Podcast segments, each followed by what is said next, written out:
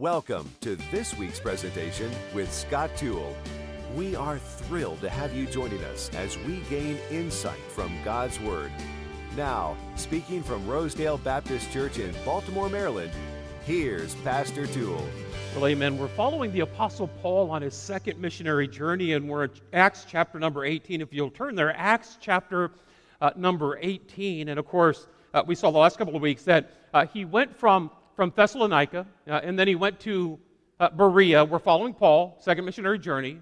And then he went to Athens, specifically Mars Hill, last week.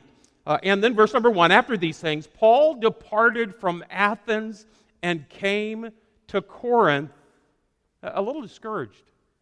He came to Corinth a little blasé, a little just not as encouraged as he has been in the past. Chronic and undealt with discouragement leads to depression. And so because Paul was dealing with it here, we're going to deal with it today. And understand first, I think the first step is realizing that we all deal with discouragement. Would anybody agree with that? Well, we all do. We all do. One of the greatest leaders of the Old Testament, at least, Moses, during an extremely hard time said, God, why have you afflicted me like this? And wherefore have I not found favor in thy sight, that thou layest the burden of all these people upon me? Have I conceived all this people? Have I begotten them? That thou shouldest say unto me, carry them in thy bosom, as a nursing father beareth a sucking child unto the land which thou swearest unto their fathers. When should I have flesh to give unto this people? For they weep unto me, saying, give us flesh that we may eat. I'm not able to bear all this people alone, because it's too heavy for me. And if thou deal thus with me, kill me. Kill me, I pray thee. Well, he's up in years when he said that, you may say. How about Joshua, his younger counterpart, when they get to Ai, that defeated Ai, those deaths at Ai? Alas, O Lord God, wherefore hast thou at all brought this people over Jordan to deliver us into the hand of the Amorites, to destroy us? Would to God we had been content and dwelt on the other side of Jordan. Elijah, who traveled a day's journey and depressed under that juniper tree, and he requested for himself that he might die and said, it is enough now, O Lord, take away my life. Job. Boy, if Job had to deal with discouragement, I promise you we'll have to deal with discouragement. Job, the man that was perfect and upright, a man that fears God and eschews evil. There's none like him in all the East. There's none like him in all the world. Yet there was a time where he cursed the day of his birth. There was a time when Job complained bitterly of God's treatment to him. Wasn't Jeremiah's nickname the weeping prophet? And because Christ was despised and rejected of men, that's why he was a man of sorrows and acquainted with grief. And oh yeah, by the way, Paul's going through it here. And oh yeah, by the way, you can add your name to that laundry list, because sooner or later, eventually discouragement will come knocking at your door. And so Paul in our text, the hero of our text, is taking his turn in that land of discouragement. He's been traveling Asia Minor. He's been strengthening the churches. He's been having great successes and huge revivals and multiplied victories, except in that last meeting that he had. Specifically Mars Hill, but Athens. Not much success, Athens. Not many results, Athens. Nothing to write home about. And after these things, Paul departed from Athens and came to Corinth. A 53-mile journey, relatively by himself, a time to reflect, a time to ruminate, and it was his turn to depress. He departed from Athens a little down, a little discouraged. He comes to Corinth quite depressed, and you say, well, Pastor, are you reading into that text?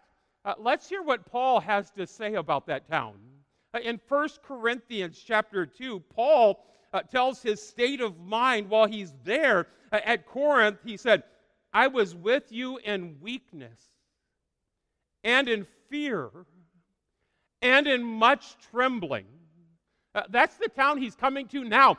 In verse number 1, I was with you in weakness and fear and in much trembling. In fact, God has to run to his side in verse number 9 and say, hey, don't be afraid, Paul.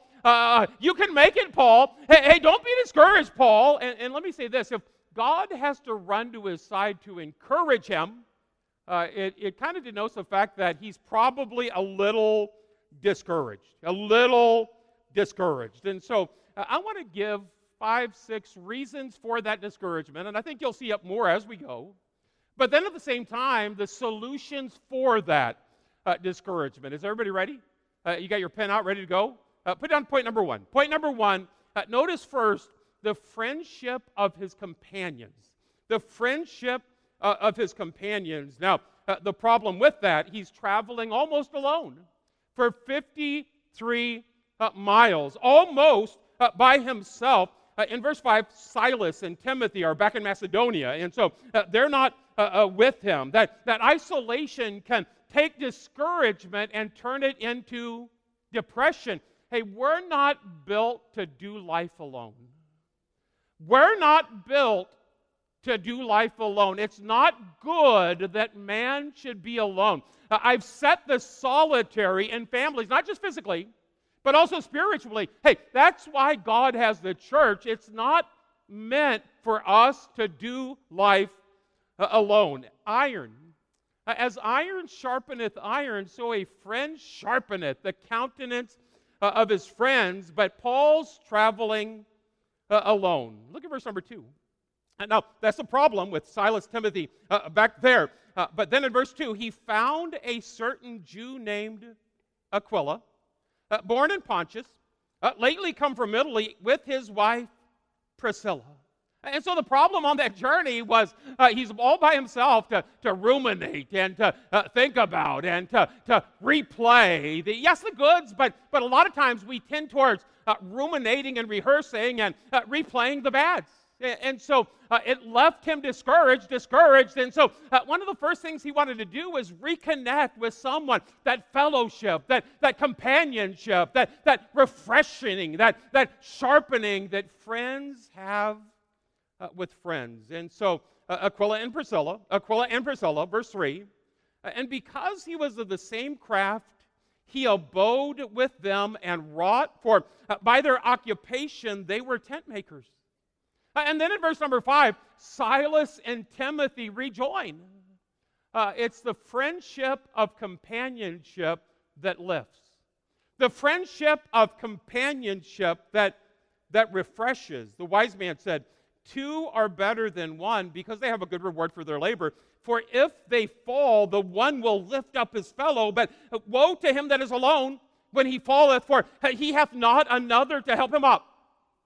The friendship of companionship. I think about how Jonathan strengthened David during some of David's darkest days. That true friendship that truly encourages. Isn't that what church is all about? In Hebrews chapter 10, verse number 24, let us consider one another. Let us be mindful of one another.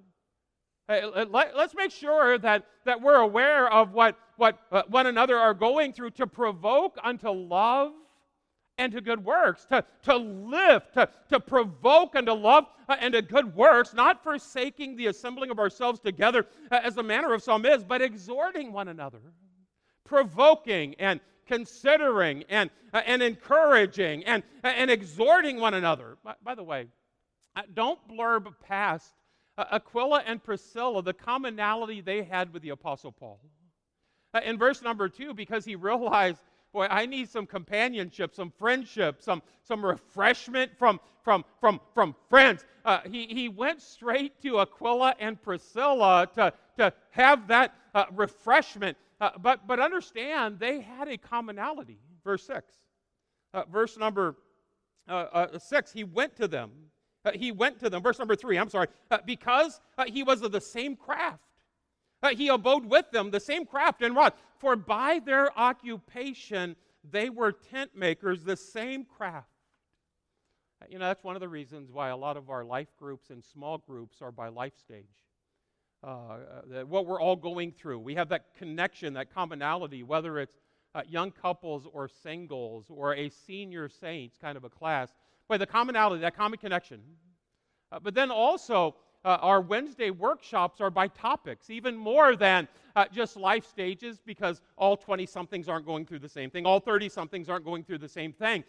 But those topics, boy, we have that grief share. We've provided that for a long time, that grief share, that encouragement, that refreshment of true companionship. And so discouraged, if you're going through discouragement, hey, make sure the friendship, that friendship of companionship. I think about Paul when he addressed it in another place in 2 Timothy chapter 4. He said, "For Demas hath forsaken me, having loved this present world, and is departed unto Thessalonica, Cretans to Galatia, Titus unto Dalmatia. Only Luke is with me." And my first answer, no man stood with me, but all men forsook me. Boy, and it's a dangerous time when you're all by yourself discouraging. It's a dangerous time when you're all by yourself discouraging. And so Paul, the cause of it, the correction of it, number one, the friendship of his companions. Put down number two. Not just during those down times, those dark times, those discouraging times, boy, make sure you have the right friends. Make sure you have the right friends, but then also make sure you have the right focus. The right focus. Number two, the focus on the cross. The focus on the cross. Look at verse 5. And when Silas and Timotheus were come from Macedonia, Paul was pressed in the Spirit, and testified to the Jews that Jesus was Christ.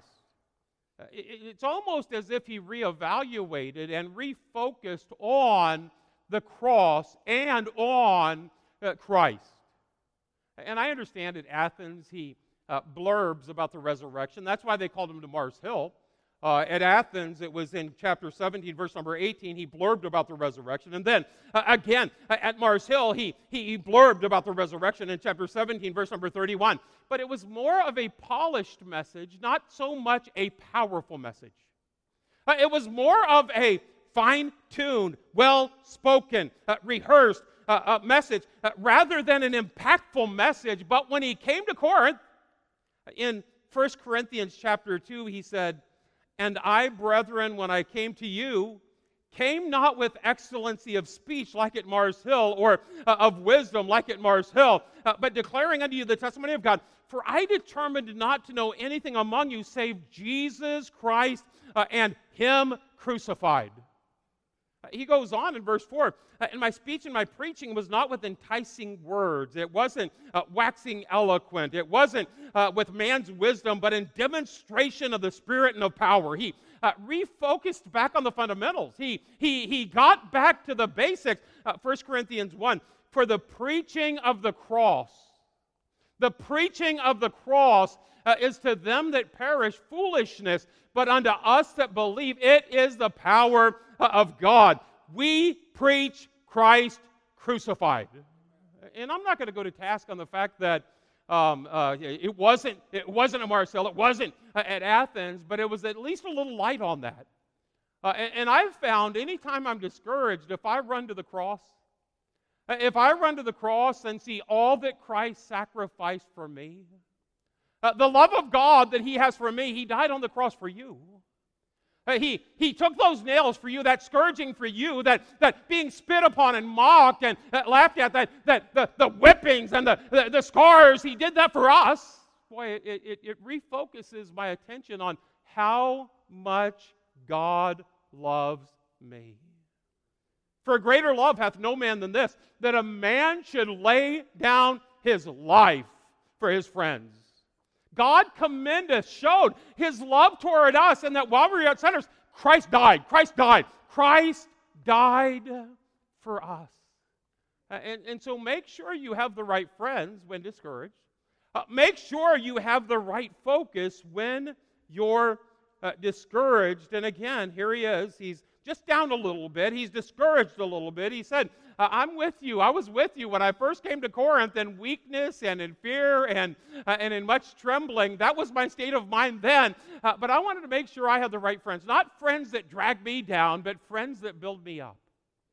Not friends that poke holes in my courage, but friends that bolster that courage. And so number one, the focus on the right friends. And then number two, the focus on what Christ did for us, sacrificing his life for us. Put down number three.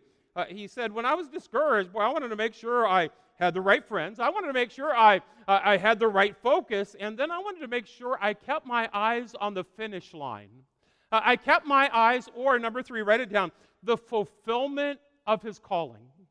The fulfillment of his calling.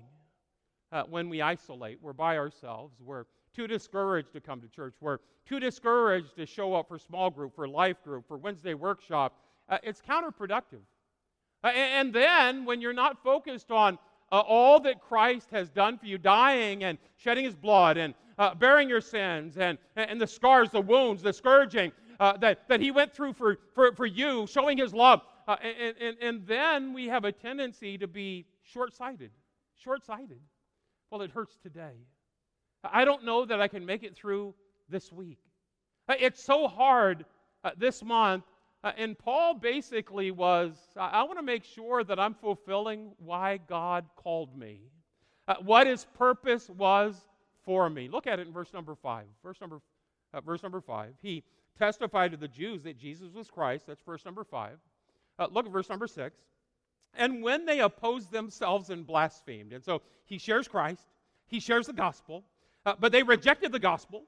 And when they opposed themselves and blasphemed, he shook his raiment, basically the dust, shaking the dust off his feet. He shook his raiment and said unto them, your blood be upon your own heads. I am clean. Notice that phrase. Your blood be upon your own heads. I am clean. It's an interesting phrase. Your blood's not on me. Your blood's on your own heads. When I witnessed to you, I told you about the gospel of Jesus Christ. I did what God called me to do. I fulfilled what God's calling was for my life. And so your blood's not on me. I'm pure from. I'm clean from. And your blood is on your own heads. In fact, he comes back to this in chapter 20 when he says, I'm pure from the blood of all men. He gives a reason why. Verse 27, for I've not shunned to declare unto you the whole counsel of God. Boy, my part is sharing Christ. My part is teaching about Christ. My part is sharing the gospel of Jesus Christ. Now your part is receiving the Lord Jesus Christ. And Paul realized, no matter the results, if I do my part, if I fulfill my calling, then their blood isn't on me. Their blood is on their own heads. And of course, he's back referencing Ezekiel chapter 3. You're already thinking about it. When God told Ezekiel, when I say unto the wicked, thou shalt surely die, thou givest him not warning, nor speakest to warn the wicked man from his wicked way to save his life. The same wicked man shall die in his iniquity, but his blood will I require at thy hands. His blood will I require at thy hands. You had the answer and didn't give it. You had the solution, Christ, and didn't give it. And when you're not warning the wicked of their wicked way, hey, they're going to die in their iniquity, but their blood will I require at thy hands. And in Acts chapter 20, when Paul's saying, I'm free from the blood of all men, he's basically saying, when I had a chance to tell someone about Christ, I told them about Christ. When I had a chance to share the gospel with my neighbor, my coworker, my friend, someone that I was interacting with long enough to be able to point them to Jesus Christ. Hey, because I did that, I'm free from the blood of all men. Blood on his hands, he said, not me, but blood on their head because they rejected Christ. Blood on their head, what's that referencing? If Ezekiel, blood on your hands, if you're not warning, it's in Joshua. Remember when Joshua and Israel came over into Canaan? Remember how Rahab the harlot helped the spies to spy out the land, and they told Rahab, the harlot, take a scarlet thread, hang it from your house, that scarlet thread, that blood-colored thread. Make sure that scarlet, that blood-covered thread covers your house.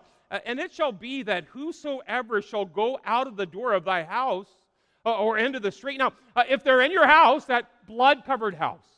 If they're inside of your house, that blood-covered house, much like the Passover lamb, where the blood of the Passover lamb was in that threshold and with hyssop.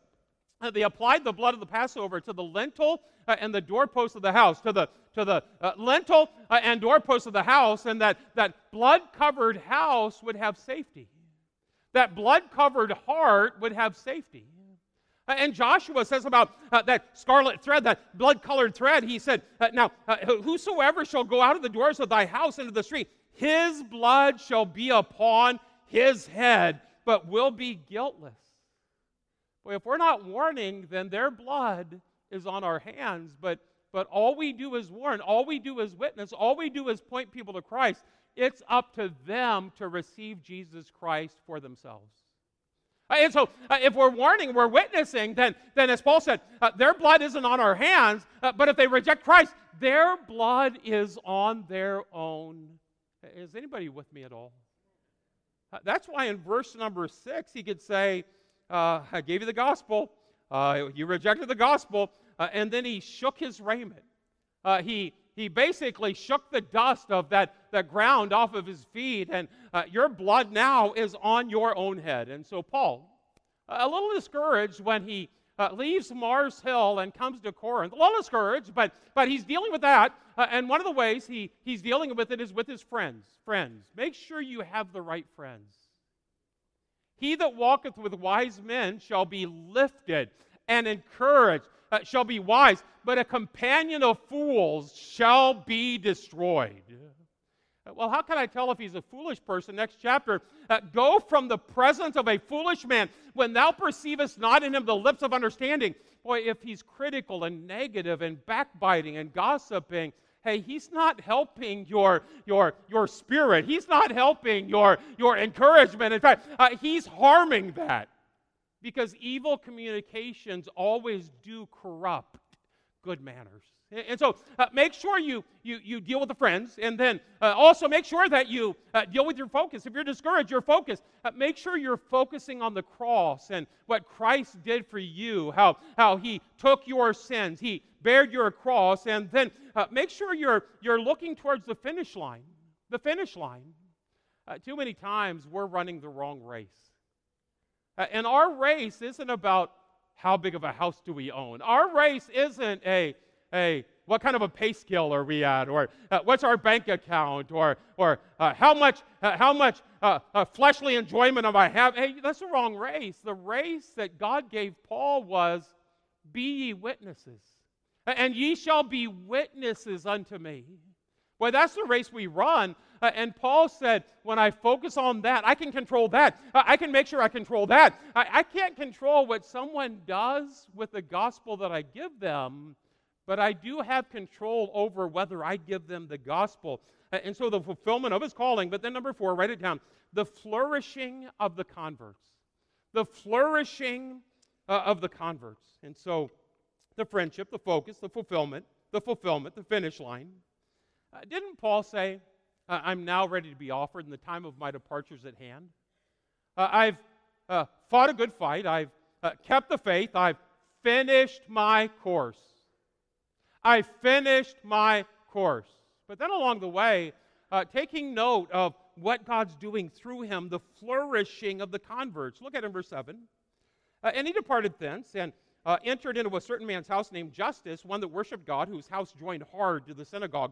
And Crispus, the chief ruler of the synagogue, believed on the Lord with all of his house. And many of the Corinthians, hearing, believed, and were baptized. Paul could rest assured that his sacrifices were making a difference in this town.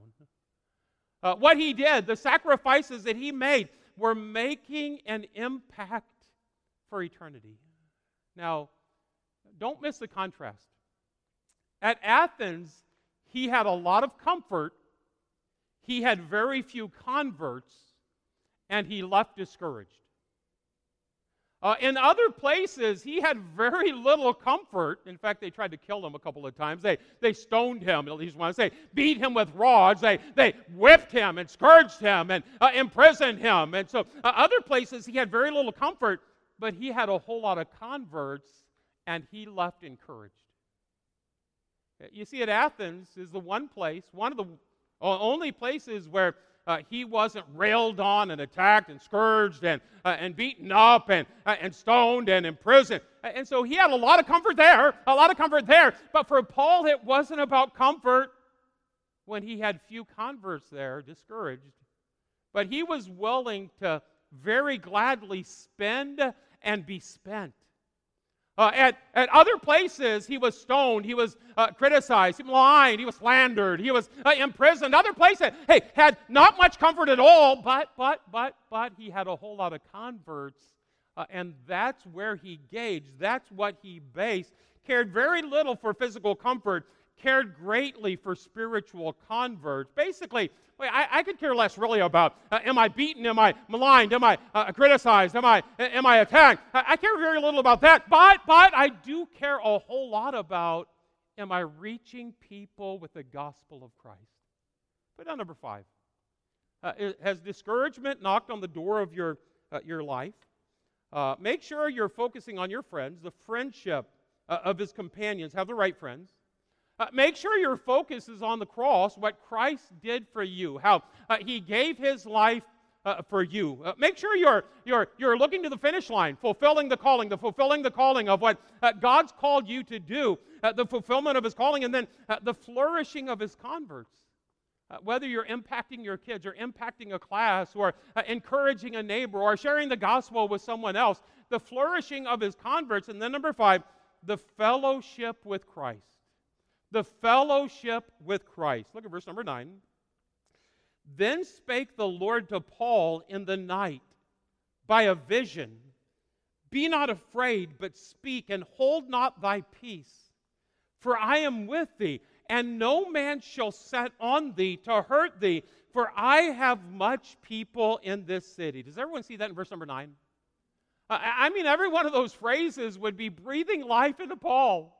Every one of those blurbs would be breathing encouragement into him when Christ said, be not afraid, but speak. When God said, hold not thy peace. When God said, I'm with thee, no man shall harm thee. I have much people in the city. Boy, that would have brought courage and encouragement. But the most encouraging part of that message isn't the message. The most encouraging part of that message is who was giving him that message. God was with him. Christ was right beside him.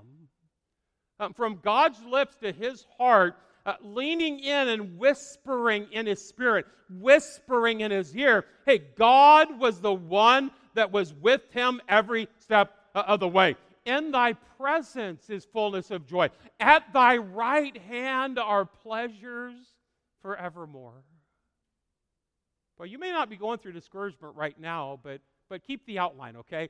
Because someday you will. And one of the easiest, best, quickest ways to get through that dark day of discouragement is by walking with the Lord Jesus Christ, realizing the Lord is my shepherd.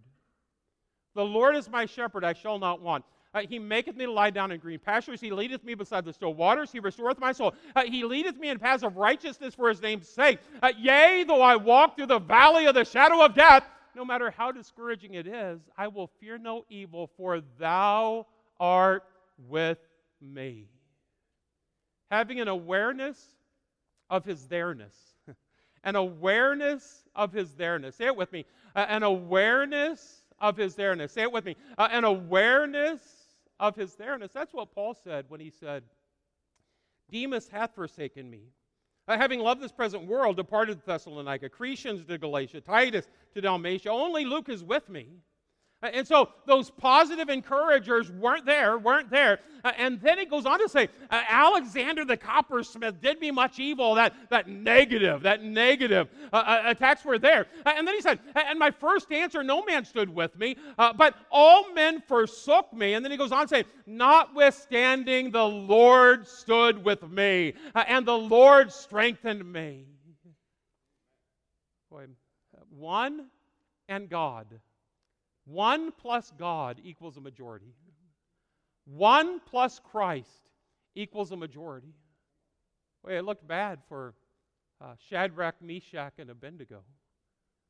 Someone said there were realtors. My shack, your shack, and a bungalow. But anyway, Shadrach, Meshach, and Abednego, boy, it looked dark for them as they were being tied, bound, as they were being led to that furnace that was heated up 7 times how it normally was, and then cast into that fire. It seemed bad when they were cast into that fire, but when they looked in and they saw a fourth man like unto the Son of God that was walking around with them, that was right there fellowshipping and right there with them. And keep in mind also, when they looked in, those binds, those shackles had been burned away, those ropes had been burned away. The door was open. They could have walked out, but they still were staying in the fire, because to them it was better to be with Christ in the fire, with Christ in the fire. I'd rather have the presence of Christ in the fire than to be all by myself in the most comfortable place in the world. Is everybody still with me? Put down number 6. Discouragement. Encouraged at Corinth. And when you get these down, the right friends, not critical, negative. Boy, you ever notice how negative people can just weigh on you, just drain you? That's Bible. Make sure you have the right friends. And then make sure you have the right focus, focusing on all that Jesus Christ did for you. And then the fulfillment of your calling, the finish line, making sure you're doing what God has called us to do, witnessing and getting the gospel out. And then the flourishing of the converse, the fellowship with Jesus Christ. And that's what will cause us to be able to get to number 6, the faithfulness in his consistency. On good days, he did the same thing he did on the bad days. On the bad days, he ministered in the same way he did on the good days. When things are up and when things are down. When things are easy and when things are hard. Look at it in verse number 11.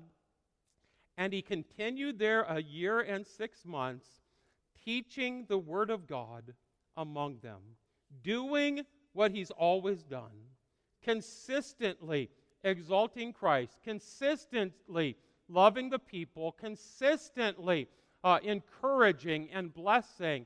And it didn't really matter what he was going through. He had an answer for that. The right friends, an answer for that. Focus on the cross, an answer for that. Making sure you look at the finish line, an answer for that. The flourishing of his converts, look at the difference you're making, an answer for that. Walking with the Lord Jesus Christ, and that's when you can have faithfulness in your consistency. Edgar Albert Guest wrote it this way. When things go wrong, as they sometimes will, when the road you're trudging seems all uphill, when the funds are low and the debts are high, and you want to smile but have to sigh, when care is pressing you down a bit, rest if you must, but never quit. Life is odd with its twists and turns, as every one of us sometimes learns, and many a failure turns about.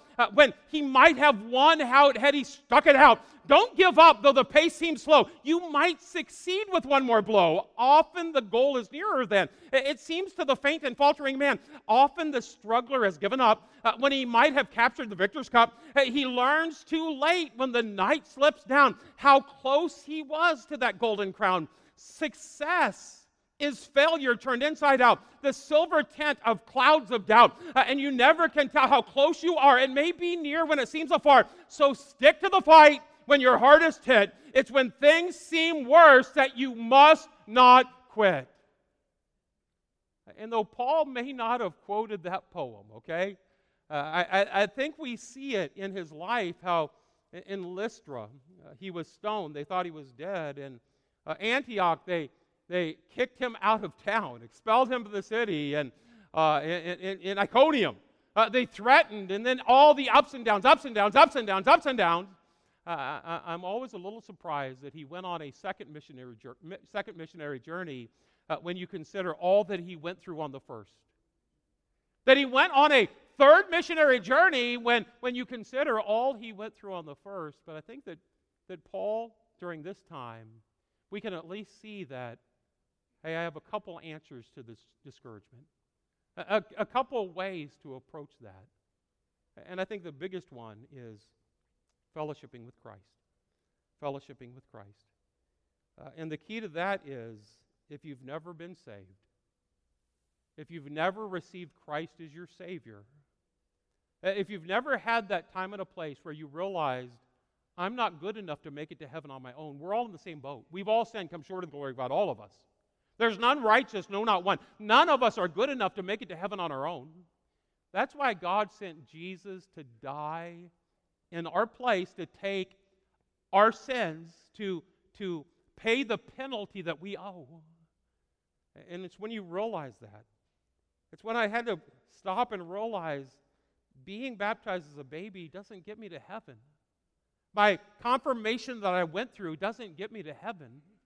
My church membership that I was a part of doesn't get me to heaven. It wasn't until I realized I'm not good enough. And I bowed my head, I opened my heart, and I received Jesus Christ alone, trusting Him, what He did for me, receiving Him as my Savior. He is the one that gets me to heaven. And that is today's message. We invite you to tune in next time with Scott Tewell as he presents another message from Rosedale Baptist Church. For more information about today's presentation or about the ministries of Rosedale Baptist Church, go online to rosedalebaptist.org. That's rosedalebaptist.org.